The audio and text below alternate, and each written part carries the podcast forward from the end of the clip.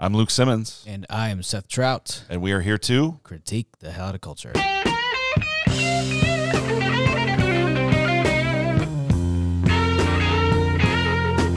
Well, hey there, welcome back to the King and Culture podcast. I'm Luke. I'm here with Seth. Seth, how are you today?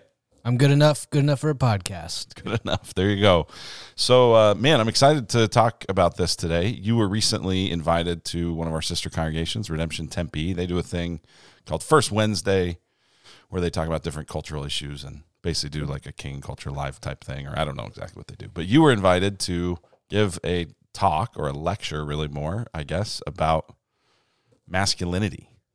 So we're going to have a conversation about masculinity, and uh, my hope is that some of the things you shared there you can share with us, and we can interact over it a little bit. So Yeah, the initial prompt wasn't even necessarily masculinity. It was, hey, there's this guy named Andrew Tate, and he's terrible, okay, and he's having too much influence over the hearts and minds of the young men in our city, in our congregation.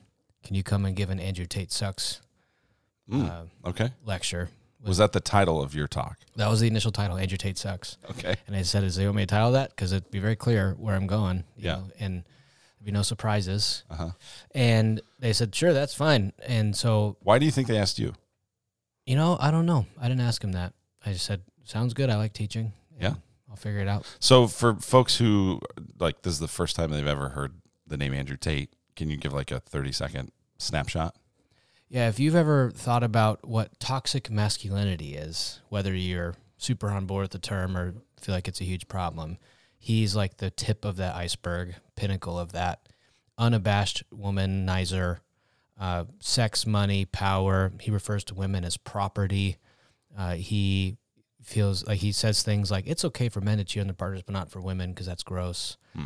Uh, he's all about getting money, money means necessary. He So kind of unapologetic male chauvinism. yeah, yeah, unapologetic, chauvinist, misogynist, Yeah. patriarchal, whatever the term you want to throw at it. And he's for there were a couple of days there where he was like the most googled person because he got arrested related to like trafficking crimes where he was Okay. um, you know, he's basically acting as a pimp uh, for these women on the internet.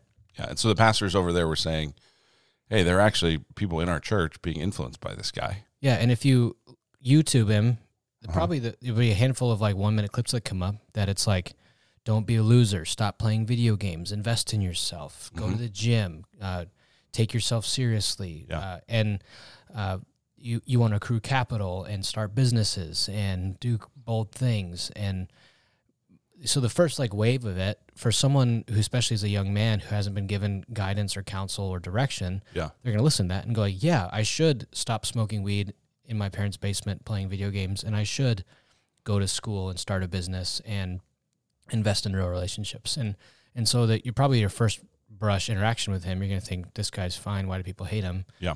but then if you watch any longer form interview he speaks of women in an absolutely demonic ways and he uh, definitely idolizes and signals support for money in, in a way that's hugely problematic in Christian. And so, what and he said- doesn't claim to be a Christian. No, he's actually Muslim. He's Okay. recently converted. I'm not even sure what that totally means. Yeah. Uh, he was possibly Greek Orthodox in upbringing, Okay. but then he converted to Islam, and I don't really know the details about that. But anyway, the point being was, I told the the folks who asked me at Redemption b "Hey, everybody knows that this guy sucks. I don't really want to do a talk called Yeah. why he sucks. I'd rather Yeah. say, hey, this guy's an example of what's wrong. Can we? But it, the the thing too on this masculinity stuff is anybody basically with a pulse can look at toxic masculinity and say, there it is Yeah. chauvinism, dehumanizing the women, uh, overly aggressive sexually, or even like aggressive at all sexually. You know what I mean? And Yeah. uh, that kind of unhealthy fraternity, uh, Jersey Shore Yeah. club, Sure. club scene Yeah. thing. Like any anybody who like has even been in the same room as a spirit of God is like, I know that's a problem, and so. I feel like it takes no courage to say that's a problem and say what mas- what biblical masculinity isn't. That's Sure. very easy. Yeah. I think the more challenging thing is to positively articulate what is masculinity, and that's a, Well, and probably the reason that folks like Andrew Tate or other people like him would have such of a voice is because there's such a vacuum of other alternative, better definitions and better descriptions and better embodiments and that sort of thing. Well, I think in the absence of a good vision, what you have is you have like the the secular leftists who say masculinity doesn't exist. Um, men and women are absolutely interchangeable. There is Yeah. there is nothing essential to maleness or femaleness or masculinity or femininity, and that's kind of like the traditional queering of things uh, on the left side of things. Um, but then what you have with the Andrew Tate side is what what I've seen is like this rise of the non-religious right, Yeah. kind of who uh, we we did an episode on it called Hooters conservatives. Right. Like, yeah. they don't really know what they're for, but they know what the liberals are against, and so they're for that. Right. Sure. You know, so Yeah. are liberals against womanizing? Well, we're for womanizing. Are liberals against Hooters? We like Hooters. You know, are Right. are liberals against entrepreneurialism? Well, we're going to start businesses, and so it's just it's it's a different it's a positive vision birthed in a negative reaction, Hmm. And And we can, as Christians, I mean, get swept up in it. I mean, you said a moment ago, like nobody who's been in the room with the Spirit of God would not be able to discern this, but apparently so. yeah, I mean, the reality that, is, that was an overstatement. Obviously, God's people are wrong all the time. Um, yeah, I mean, that is kind of the basis, a little bit of what we do in this podcast is to go, hey, we're critiquing the hell out of culture, and especially the hell that's in us, even as followers Yeah. of Jesus, getting deceived and swept up in the wrong things, and so. yeah, and So yeah, I mean, we can fall into these traps, but but man, much better to have a like positive vision for it. Yeah, and that's also where people get dicey. Like I asked a number of pastors and leaders, like, what is masculinity? Uh huh. And everyone's that I talked to was pretty comfortable saying what it isn't. Okay. Like, but tell me what it is. Huh. And that's where you feel like I'm gonna get canceled or I'm not totally sure, and sure. it Sure. feels like even trying to articulate it's a problem. And I think people Yeah. are, are gun shy because of how much toxic masculinity has gotten dumped on. Right. Yeah. Well, no, but no regular listener to this podcast is surprised that you had the courage to step into the breach and try to articulate a positive vision for it. Well, And we'll see. I'm so thankful for it, we'll see. and we'll hang on every word and see if we can cancel you very quickly. Yeah, what I what I hope is that you would read as negative intentions into this as possible, and then twist my words to make them against me. You don't need to request that. That- yeah. That's assumed. That's going to happen. Okay. no, but for real, man, I, I I'm really proud of you. I'm proud of you for stepping into it and trying to articulate it. And I think there's a huge opportunity for Christians to pre- present a better vision. So Yeah. so yeah, let's talk about it. So the first thing I started was I started thinking like, what are the questions that are shaping this? Because the quality of your questions determines the quality of your answers. Mm. I don't know who said that, but it was some philosopher somewhere, you know, and and that's just true. The questions you bring to a conversation or to an interaction or to a topic really shape that. And I, in many in many ways, I think the goal of education should be like the development of inst, like of instincts to ask the right questions. That as you experience different levels of of preaching or education or academia, like you learn, like when through my dissertation process, I spent 18 months clarifying the questions I was going to be asking. Golly. And it was torturous. Reason 947. Well, I never even try. and having all these people critique my questions, not my answers. Huh. And so I think that we start here uh, trying to begin with like the way the biblical story introduces men, Yeah. Introduces manhood, introduces masculinity, and and go from there. And so uh, trying to come to grips with what are the questions that are going to shape this uh, was the first part. And so I came away with uh, four questions that really you have to exist in a pyramid. So you think about foundation, second layer, third layer, and then the top of the pyramid. Okay. And I think that these need to be asked in the right order and answered in the right order. Hmm. Otherwise, because so often, even when you think about like our love of things or people, Yeah. The question is not should we or shouldn't we love cheeseburgers. The question is that shouldn't be like number three on your list. that should be like number eighty-seven. on your- I guess. Yeah, sure. Like Augustine talks about rightly ordering your loves. Uh huh. And I think that maturity is largely a function of having rightly ordered loves. So, also, I'm going to argue that having rightly ordered questions when you're approaching the masculinity topic Hmm. is good. So, so often people start with the question of masculinity, like how is how is masculinity different than femininity? And I think that's the wrong place to start Hmm. Okay. because it's starting too high up the pyramid. So, So the base level of the pyramid, base level of the pyramid. that first question would be what? Uh, the, so the foundation question is how is man different than God? Hmm. Okay. And I think that this is like the foundation of biblical anthropology. It's like the question of what does it mean to be human. Our last two episodes were about what does it mean to be human.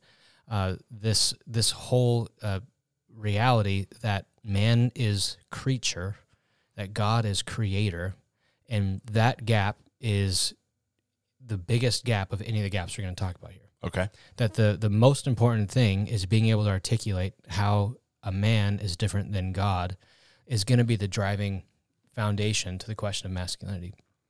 And so what you get here is this idea that God is infinite, man is finite, God is creator, man is created. Um, man is under authority, God is authority. Man is submissive, God is the king. Mm. Uh, we are the uh, you know, we are the the servant in the kingdom. He is the king of the kingdom. Yeah. God's the author of the law. We are the followers of the law. Okay. You know, yeah. and, and so there's this gigantic position here that we are under authority and we are under God. Hmm. That before man is anything, he is created Hmm. under Yeah. and submissive Interesting. and follower. Okay. And so the when I think when you really spend meaningful time reflecting on this fact that there is a king and he is not me as a man, Mhm. or there is a king and he is not you as a woman looking at a spouse or a possible spouse or a, a child or things like that. Uh, that man is not king, man is not God, um, man is subservient to God. The the baseline characteristic that you should have here is humility. Hmm. Yeah. Sure. Um, and humility here is a sense of finitude. Hmm. I am limited. I have I have a boundaried existence. I'm not omnipotent. I'm not omnipresent. I'm not omniscient. Yeah. You shared a quote about this from Zack Eswine in your sermon a couple weeks ago. hmm Don't repent of not knowing everything. Repent of trying to know everything. Yeah. Don't repent of not being able to solve everything. Repent of trying to solve everything. Uh, that that kind of Yeah. direction. That so humility is not. I'm I'm not humble because I'm a sinner because Jesus was human and he was humble, right? So yeah. That's not a yeah. sinner. That's a great point. So Sure. our humility is not birthed out of our sense of um, moral um, uh, decay or moral fallenness. It's just birthed out of our sense of createdness. Hmm. Sure. And so, um, if you're trying to evaluate whether someone is biblically masculine or not, the first thing you have to ask is Are they humble? Or to what extent are they humble? Hmm. To what extent are they teachable? To what extent are they self aware of their limitations Yeah. and the gaps in their perspective? And, Are- and in that sense, that would also be a similar quality for femininity. yeah, and we'll get to that in, in a bit. Yeah. And and is just this like reality that created, Yeah. not creator, that the foundation of this whole thing is humility. Okay, so that's the foundation, bottom of the pyramid question. The next layer up is what? The next layer up is um, how is man different than animal? Okay. And the reason we go there is because uh, there's the creator and there's the creation. And so humanity is creation like a dog is, or like a monkey is, or like a caterpillar is. hmm And this, uh, so there, there's a sense of like uh, sameness we have with the rest of creation.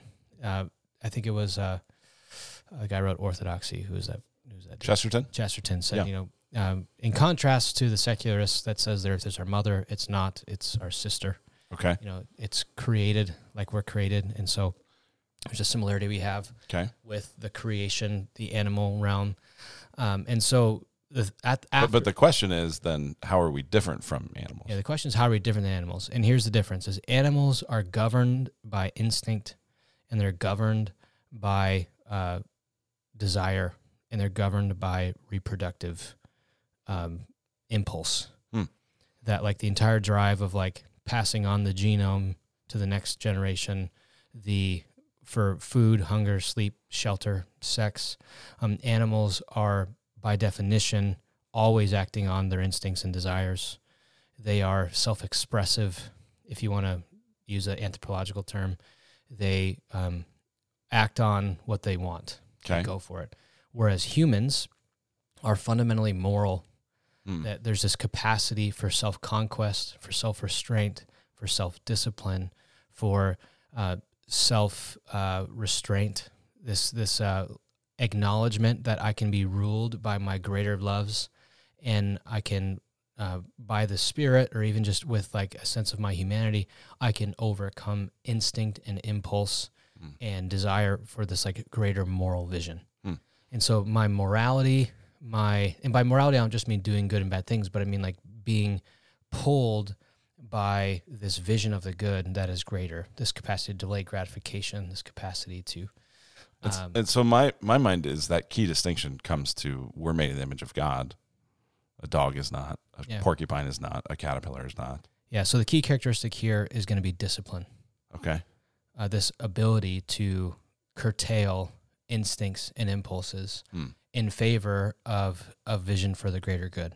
Hmm. And so, if the foundation is humility, the second layer up is discipline, self restraint. Another way, like my favorite way of talking about this is self conquest. Hmm. This um, this ability to conquer yourself, to go um, rather than express myself or just let myself go.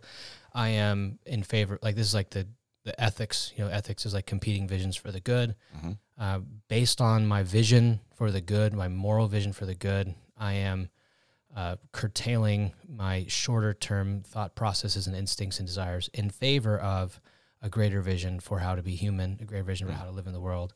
So anytime we're thinking, oh, I just I had to do it. I must do this. I I couldn't help myself. Animalistic. We're being more like an animal than like a human being, and more like an animal than like a man. Yes. Yeah. And so this this is pretty different to me than like the entire like secular narrative, which is Mm. like find yourself and let it free. Yeah. Going like Yeah, like it would be wrong actually to to withhold any sense of like what you feel is right or what you feel is you or what you feel is true. Like, man, you got to do it. Like you you actually are under requirement morally to let it let it out. yeah, romantic thought from Rousseau in the Italian Revolution has like taught us that all of our dysfunction is the result of society impressing on us some form of self-restraint. Hmm. That all sexual deviancy, all all like mental health issues that this would all go away if we would just act on our desires more. Hmm. This is like part of like the like there's like this kind of neo femininity, neo masculinity um, um, era. And so like if I Google search how to be a man, the first article that comes up is like nine steps to being a beast. Yeah, how to be an animal. Yeah. you know what I mean? And it's sure. like yeah. Wow. it's like how to become more animalistic, right? And is like the type of stuff, right?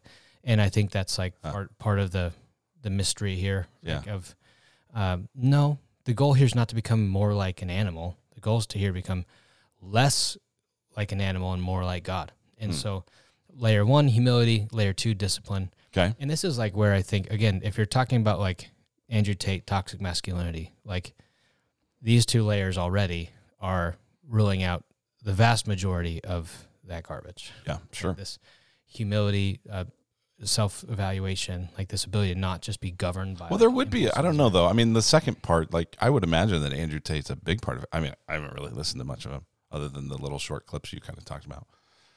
But uh, I think that initial appeal does relate to the kind of self conquest. Well, you know, kind of a Jordan Peterson, make your bed. You know, get up, get moving, like yeah, assert yourself. they will argue for discipline for the purposes of economic advancement. Okay. and they'll argue for self discipline in the arena of um, vocation, occupation, and economics and career. There is no argument. So it's useful. It's not necessarily good. it's an instrument, and it's certainly not in the sexual realm. Yeah. Like there's not really like a argument for if you want to have sex with lots of women, maybe don't. It's Yeah. like, well, you're a man, so Yeah. if the women you're around don't like that, then get different women. That's like the thrust there. Yeah. And so it's discipline as an instrument, or it's discipline selectively. Okay. Whereas I think the Christian witness is calling us to be, uh, to presume that all of our desires, instincts, and impulses will require some substantial level of discipline in order to be worked out and Yeah. processed through. Okay. So we're moving up the pyramid. Up the pyramid, level three. Um, how is man different than a boy? Hmm. Okay. So now we're talking about adulthood.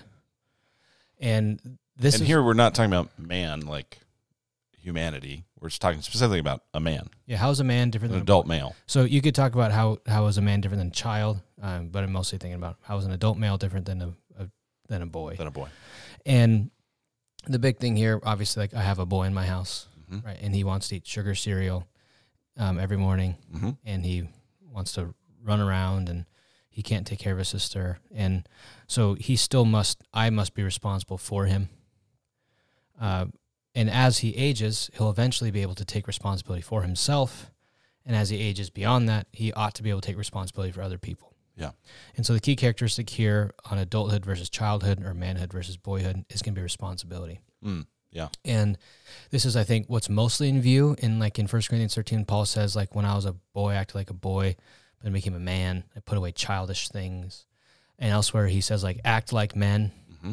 Uh, I don't think in that v- verse he's talking about act like men parentheses not like women. Yeah. He's saying act like men parentheses not like boys. Mm. Like Yeah. you're you're not taking responsibility for leading this church. You're not uh, having high regard for yourself or other people. You're tossed about by your childish kind of impulses, right? And there's this like a inability to take responsibility. Even the qualifications for an elder, one of the things you see is like if a man can't uh, care for his household, how can he lead or manage the household of God? Yeah. Like which is that management is another word for responsibility this need to be responsible for yourself and be responsible for other people and to take care of yourself and take care of other people. Um, this is also rooted in Philippians 2, Mhm. um, which is uh, uh, to consider others more significant than yourselves, to be secure enough in yourself that I've so taken care of myself that I'm able to consider other people significantly. Yeah. I'm not just self willed or self preoccupied. Uh, the, the the other metaphor I've thought about, like just in terms of like feeding yourself, you know, a baby must be fed, Sure. like can't even put it in its mouth. Yeah. You know, a toddler can put stuff in its mouth, but it can't decide what goes on its eat. It would like to decide, but, Yeah. yeah. but, but not a good idea. You regularly have to knock stuff out of its mouth, you know. Yeah, like uh, sure. the main thing I say to my daughter Olivia at this point is like, no mouth. You know, we go to the park and it's I'm pulling rocks out of her mouth. You know, so. Um, but at some point, a child should be able to go to the pantry and pick for themselves what they want out of the pantry. hmm And at some point, as a child goes older, it should be able to go to the grocery store and pick Mhm. what it wants from the grocery store, Yeah. based on like having a sense of responsibility, not just immediate. Uh, Yeah. well, I want the Pop Tarts. Okay. I don't know. What, and so the, when you think about like the capacity to think of what you should be feeding yourself, what should go in hmm into you, into your body, like that food metaphor extends like the broader metaphor. Like Yeah. now then it becomes about consumption of content. You know, like hmm I think Jay still would choose to watch TV all day long. you know, and and I think this is part of like the Andrew Tate stuff he's getting at is like quit watching TV all day long and go go Yeah. make something of yourself. He's telling people stop acting like a boy, start acting like a man. And that's why I think in particular boys ages 12 to 20 are so infatuated with him because they're in that phase of trying to stop being like a boy and start being like a man. Mm, sure. And the stuff that he has to say about that is not too bad except for like his also like his men, men conquest Sure. women, you know, boys don't. So, so there's probably problematic there. So if I want to, I want to pause there now before we get to that fourth question Okay. and just acknowledge the fact that all three of these questions, uh, and all three of these characteristics of humility, discipline, and responsibility are fundamentally human. Yeah, that, that's what I've been thinking. I've been going like, well, this doesn't feel particularly masculine. This just feels human. Yeah. And I think that's how it is biblically. The Mm. first thing that you see when Adam sees Eve is bone of my bone, flesh of my flesh. Sameness. Huh. Yeah. And the he's like, You are not like everything else Hmm. in this entire place. You are like me. Well, yeah, right. I mean, even the whole naming exercise God takes him through is trying to find a helper fit where you know, the Hebrew idea is corresponding to, matching. And he's looking at all these things, naming them and going, not like me, not like me, not like me. And then God creates Eve. Yeah. And he's like, oh, like me. Yeah. The entire thrust of the creation narrative Yeah. is about male and female similarity, Hmm. uh, sameness. You are like me. You're not like God, just like I'm not like God, and you're not like these other creatures. You're like me. Yeah. Like we're on this. We're we're the we're human. Uh, They will subdue and have dominion together over the like. There's shared responsibility. They are co-laborers. Um, there's that um, sameness there. That's uh, as a highlight of the connection. and so I think that when you try to approach masculinity from a biblical view, the first three layers ought to be this affirmation of sameness, or at least maybe same as over extreme similarity. Yeah. Shared humanity, maybe. yeah, that in order to have the conversation about masculinity, you first have to have a conversation about humanity. Yeah. And if you begin with the how is man different than woman question, you're gonna get all your emphases out of whack. And Hmm, you're gonna yeah. so like now we're talking about And and it's interesting to me. You're at no point here indicating anything related to like interchangeable. yeah. You're just saying, no, there's there's more similarity than difference.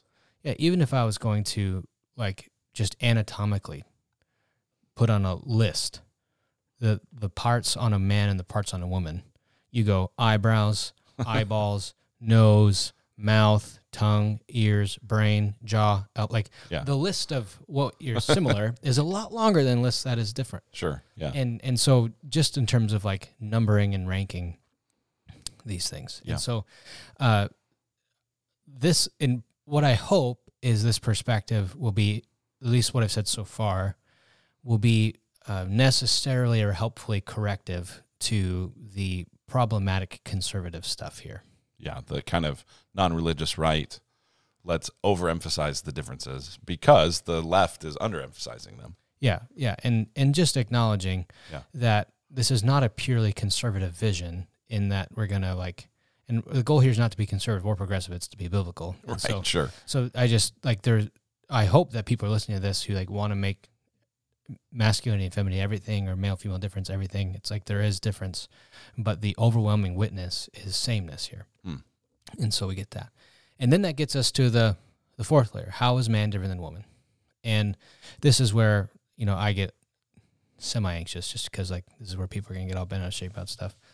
Um, but the first question I have to ask is like, well, what's how is a man different than a woman? And like that's a biological answer, hmm you know, X X X Y. Yep.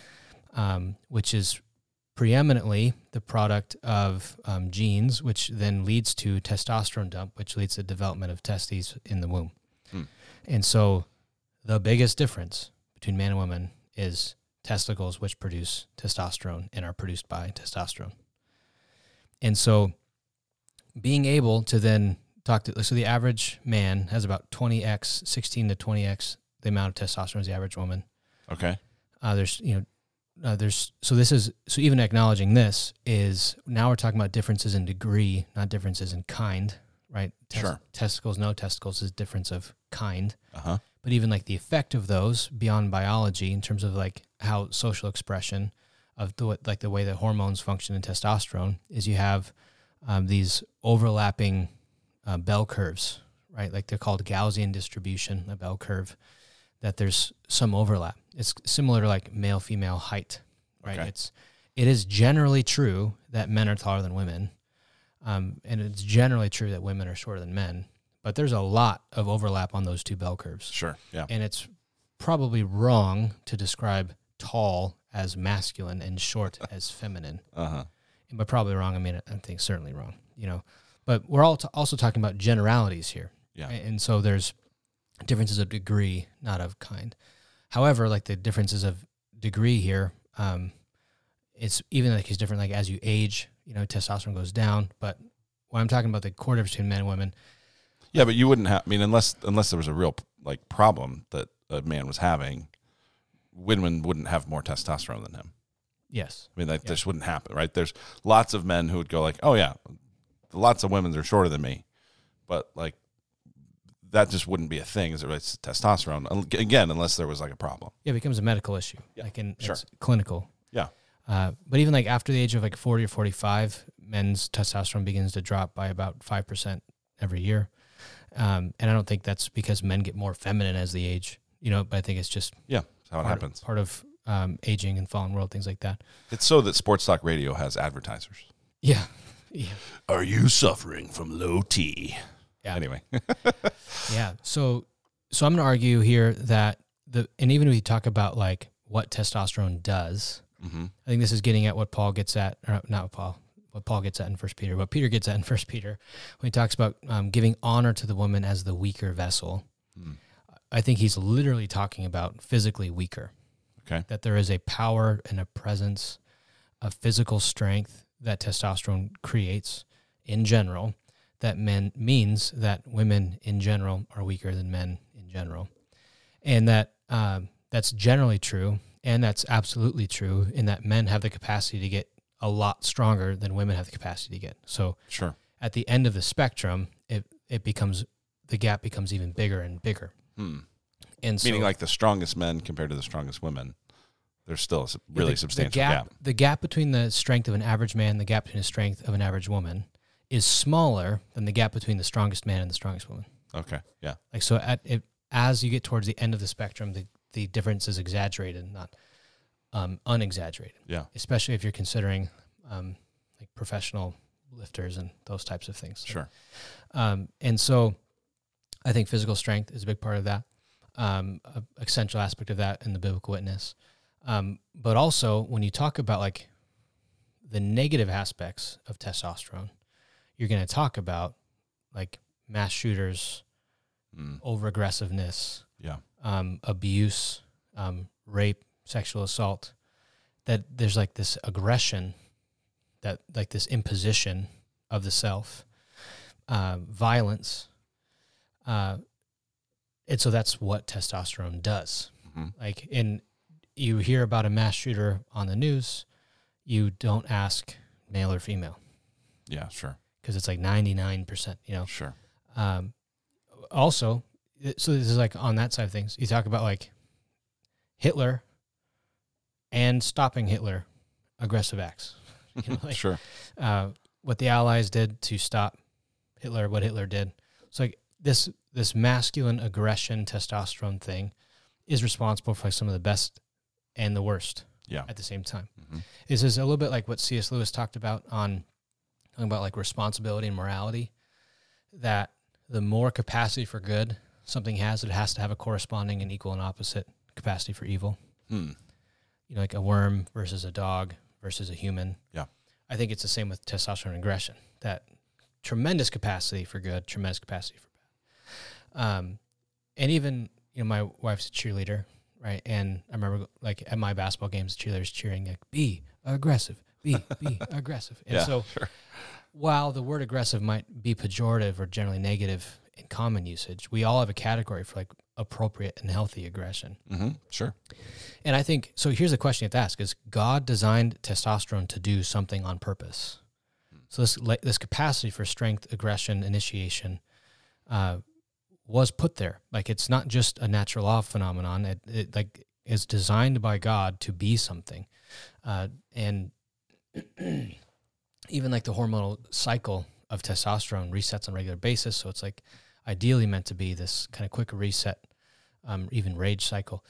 Uh, so, so I do think the key characteristic here that separates um, men in general from women in general is aggression. Hmm. And so that my goal in this talk was I wanted to redeem aggression, Okay. and I wanted to call it holy aggression. Hmm. And what I think the biggest argument here is that um, aggression is fundamentally good.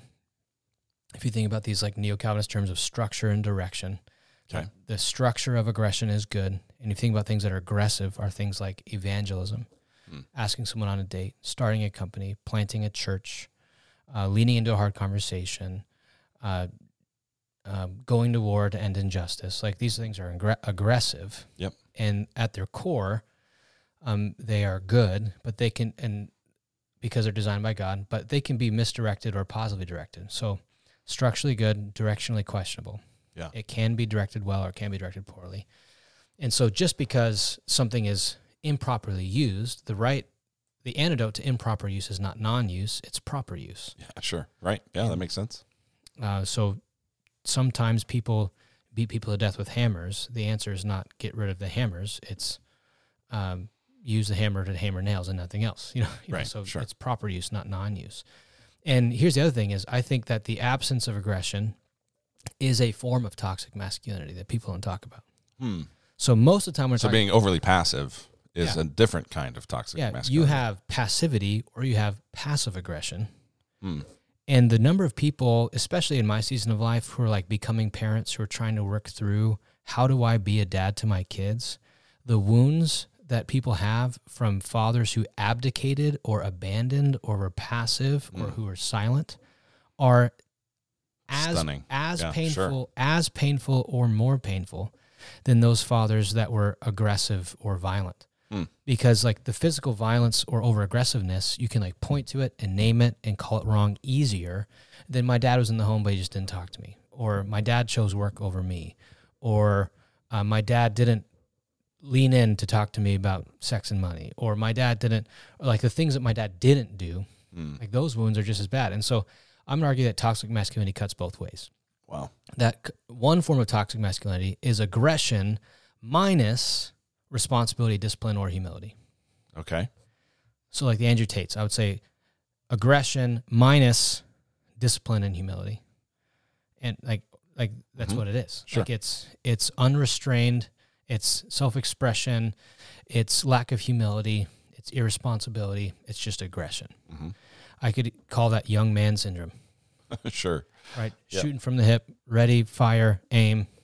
Yeah. Uh, it's it's fo- it's folly. It's exactly what the book of Proverbs is talking about basically all the time. Is look out because you're going to think you're doing the right thing and you're actually stupid. Like that's uh, various forms of toxic masculinity are aggression minus the three layers of the foundation of the pyramid. The other toxic masculinity, the other type of poison, just like you would have like a vitamin deficiency or a protein deficiency or uh, some type of deficiency in your system that needs supplementation, is humility, discipline, responsibility without any aggression, without Mm. any capacity to initiate, to have the hard conversations, to lean in, to be passive or passive aggressive, to abdicate, to avoid, uh, to not do the courageous thing, to not start the company, to not plant the church, to not do the evangelism, to not uh, share the gospel, to not um, advocate for a promotion for yourself, to not ask out the woman who might be your wife, to not, to not, to not, to not. And so uh, I think when you see these as a pyramid with aggression as the top, what you get is a holy aggression. Um, or a blessed aggression Mhm. uh, aggression that is congruent with God's vision for humanity and his mission in the world. And so, humility, discipline, responsibility, and aggression, I think that um, rather than just kind of critiquing Mhm. toxic masculinity, I think what you need is like an antidote Mhm. or an anti toxic masculinity, which is holy aggression. Rather than um, saying masculinity is nothing, I think you need to cast a positive vision for it. So So- that's, that's so- the framework. So I, man, I, I love that in so many ways. It's so interesting, and uh, yeah, it, it's very intriguing. I think what's coming to mind for me is, um, I can imagine someone listening to this going, "Well, Seth, freaking easy for you to say that aggression is." Because look at you. I mean, you have tattoos and you work out and you're like a go getter. And Buzzed head. yeah, like of course, like that's going to be the key thing of masculinity. But I can think of some guys who like humble, disciplined, responsible, but just by disposition are you know, I don't need to be heard. I don't need to go first. Uh I don't need to be the most the loudest voice in the room. I'm just kind of more subdued.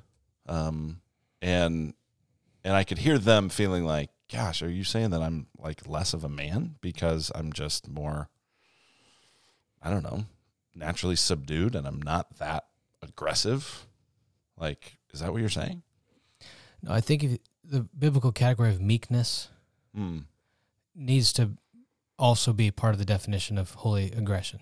Okay. Right. That'd be the holy part of the aggression. Yeah, Yeah, or even like the if you're on flinch, aggressive all the time, then you're probably not humble because you think I have something to say about this, or Mhm. you're leaning in too fast, or you're shooting from the hip, or you're. But this meekness, that's like a, a gentleness, a quietness, a resolvedness, a slow to speakness, a um, capacity to pick your battles wisely. Mm. Like if you never pick any battles, that might be just passivity. Mhm. But if you have this like reservedness that you're going, I really have this wisdom in picking my battles. I think that's great. Um, I do think that uh, there are a lot of guys that I know that pick their battles really well, Mhm. and a lot of guys that I know that, in the name of picking their battles really well, pick no battles. Mhm. And I think that's probably a misstep. Yeah. I think that Well, I just it's interesting because the other ones don't seem like a personality type, yes, you know. But aggression, oh, that person's aggressive. That's just kind of what they're like, you know. That doesn't feel like a. That feels more like a personality type, or it could be, than like a trait cultivated. But I think you're saying like it's it's actually both. It's the holiness brings the intentionality to it. yeah, I think that aggression is a personality type. I think holy aggression is a developed character. Yeah, takes time. And I think that, you know, in like in Enneagram terms, you know, the Enneagram eights of the world are just aggressive by personality type. And Mhm. I think that that's, um, I don't want to just baptize someone's personality and call it holy or Sure. biblical, but who actually like the, the men who actually see aggression as like this the the sliver on top of Mhm. the pyramid. Yeah. And that go like, I will lean in and do the hard thing when I Mhm. am called to by the Spirit of God, and I will do that. Yeah, so we're not saying like the the what makes man, you know, distinct from woman is aggression, and that also therefore equals big truck, you know, crossbow hunting, you know, lifting heavy weight, drinking a lot of beer, all these sort of stereotypical male masculine things. Yeah. I mean, I drive a hybrid, so. no, I, I do think that you have to ask the question God put about 20x the testosterone in the average man than the average woman on by design. hmm And I think that's a, a strength and aggression thing. It's there on purpose, it's there for a reason. It's there and it requires something and it means something. And it's generally true. This is like, and this is, I put this in the category of wisdom, Yeah. which even you read Proverbs, you're not talking about universal truths, you're talking about general truths. hmm And so, What's interesting though, because I also think like there's plenty of people who seem aggressive, but relationally they're checked out. They're passive. I mean, they have all the trappings of aggression without like the holy aggression. Oh, yeah. Like there's a, a buddy of mine, an acquaintance, I'd say, not really buddy. And he had this shirt that said like F Joe Biden on it, like signaling aggression. Big tough guy. You know, said, "Hey man, tell me about your shirt." And he's like, "Uh, uh, uh, uh, uh, uh." you know, and he's he's signaling aggression without the capacity to like have a hard conversation. Yeah. And I think that's a lot of what the non-religious right stuff is. Is it's like because I internally am afraid and limp and nervous, I'm gonna project this image Mm. of hypermasculinity or overaggression Yeah. to compensate Mhm. for my own internal like insecurity. Mm. Like some of the most like appropriately aggressive people I know are very slow to speak and quiet. And when they speak, everyone in the room goes like, "Whew, Yeah, they're listening. yeah." And and people would probably never describe those people as aggressive. hmm And I want to redeem the use of aggression to include Mm. that type of Yeah. disposition. This is generally true, not universally true. And I think that if you find yourself signaling like a hyper masculinity or an over aggressiveness, uh, I think it's worth asking: Am I doing this to compensate for my inability to be aggressive with myself, hmm my own self conquest, my lack of discipline, my lack of humility? Uh, my insecurity. Am I just compensating for that? And and I or if I'm finding myself like rolling my eyes at everybody at the pickup truck because that's toxic masculinity. Am I maybe de-emphasizing something that God made unique about me in contrast with women, which Hmm. is so. So I think there's the the way this looks. You know, there's what three and a half billion people, three and a half billion men on Earth. Yeah. So this is going to look three and a half billion different ways. And my nervousness, isn't even talking about masculinity and femininity, is like every person is different, and the way this plays out in every person is different. Um, but I want us to deal honestly with like biological reality Mhm. that there's something here that God did that is st- strength and aggression oriented and testosterone deal that's there on purpose.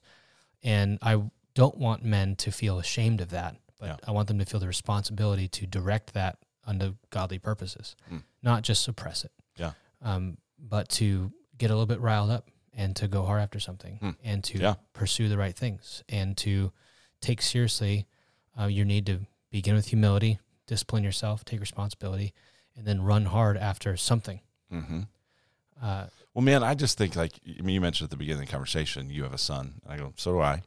You know, and I feel like my main, one of my main roles in life is to raise a man, right? Is to help him become a man. And I just think these categories, just these four categories, is like, okay, here's my talking points for the next 15 years, you know, is, you know, humility, discipline, responsibility, aggression, holy aggression. It's like, there it is. I'm ready. I mean, I'm not. I'm probably gonna need some help along the way, but like I just I love that as a framework for myself, for my son. I love it even for my daughters to go, hey, this is the kind of person you look for. Um, and uh, man, you've given us a ton to think about. This is great. Yeah, thanks. If you have any questions, I'm still. I'm. This is in development. And Yeah, sure. Um, I do think that these four key questions and the four key characteristics, uh, um, the more I kind of interact with it, the more I see like the general um, reality here, and the more I feel excited about telling young men to aggressively pursue something in their in in their life and their goals and their dreams and to uh, run hard after it. And um, I have yet to think deeply about the femininity thing because that wasn't my prompt I was given. sure. You know, Yeah. someone calls me and asks me to teach on femininity. So maybe next time we'll do femininity and I'll think about that over the next couple of weeks. But I do think that it will be basically the same podcast for the first 30 minutes, just to be clear Yeah, about sure. how that will go. So Yeah, man. Well, thanks for this, uh, everybody. Thanks for listening, and um, yeah, we'll I guess finish there. So see y'all next time on King and Culture.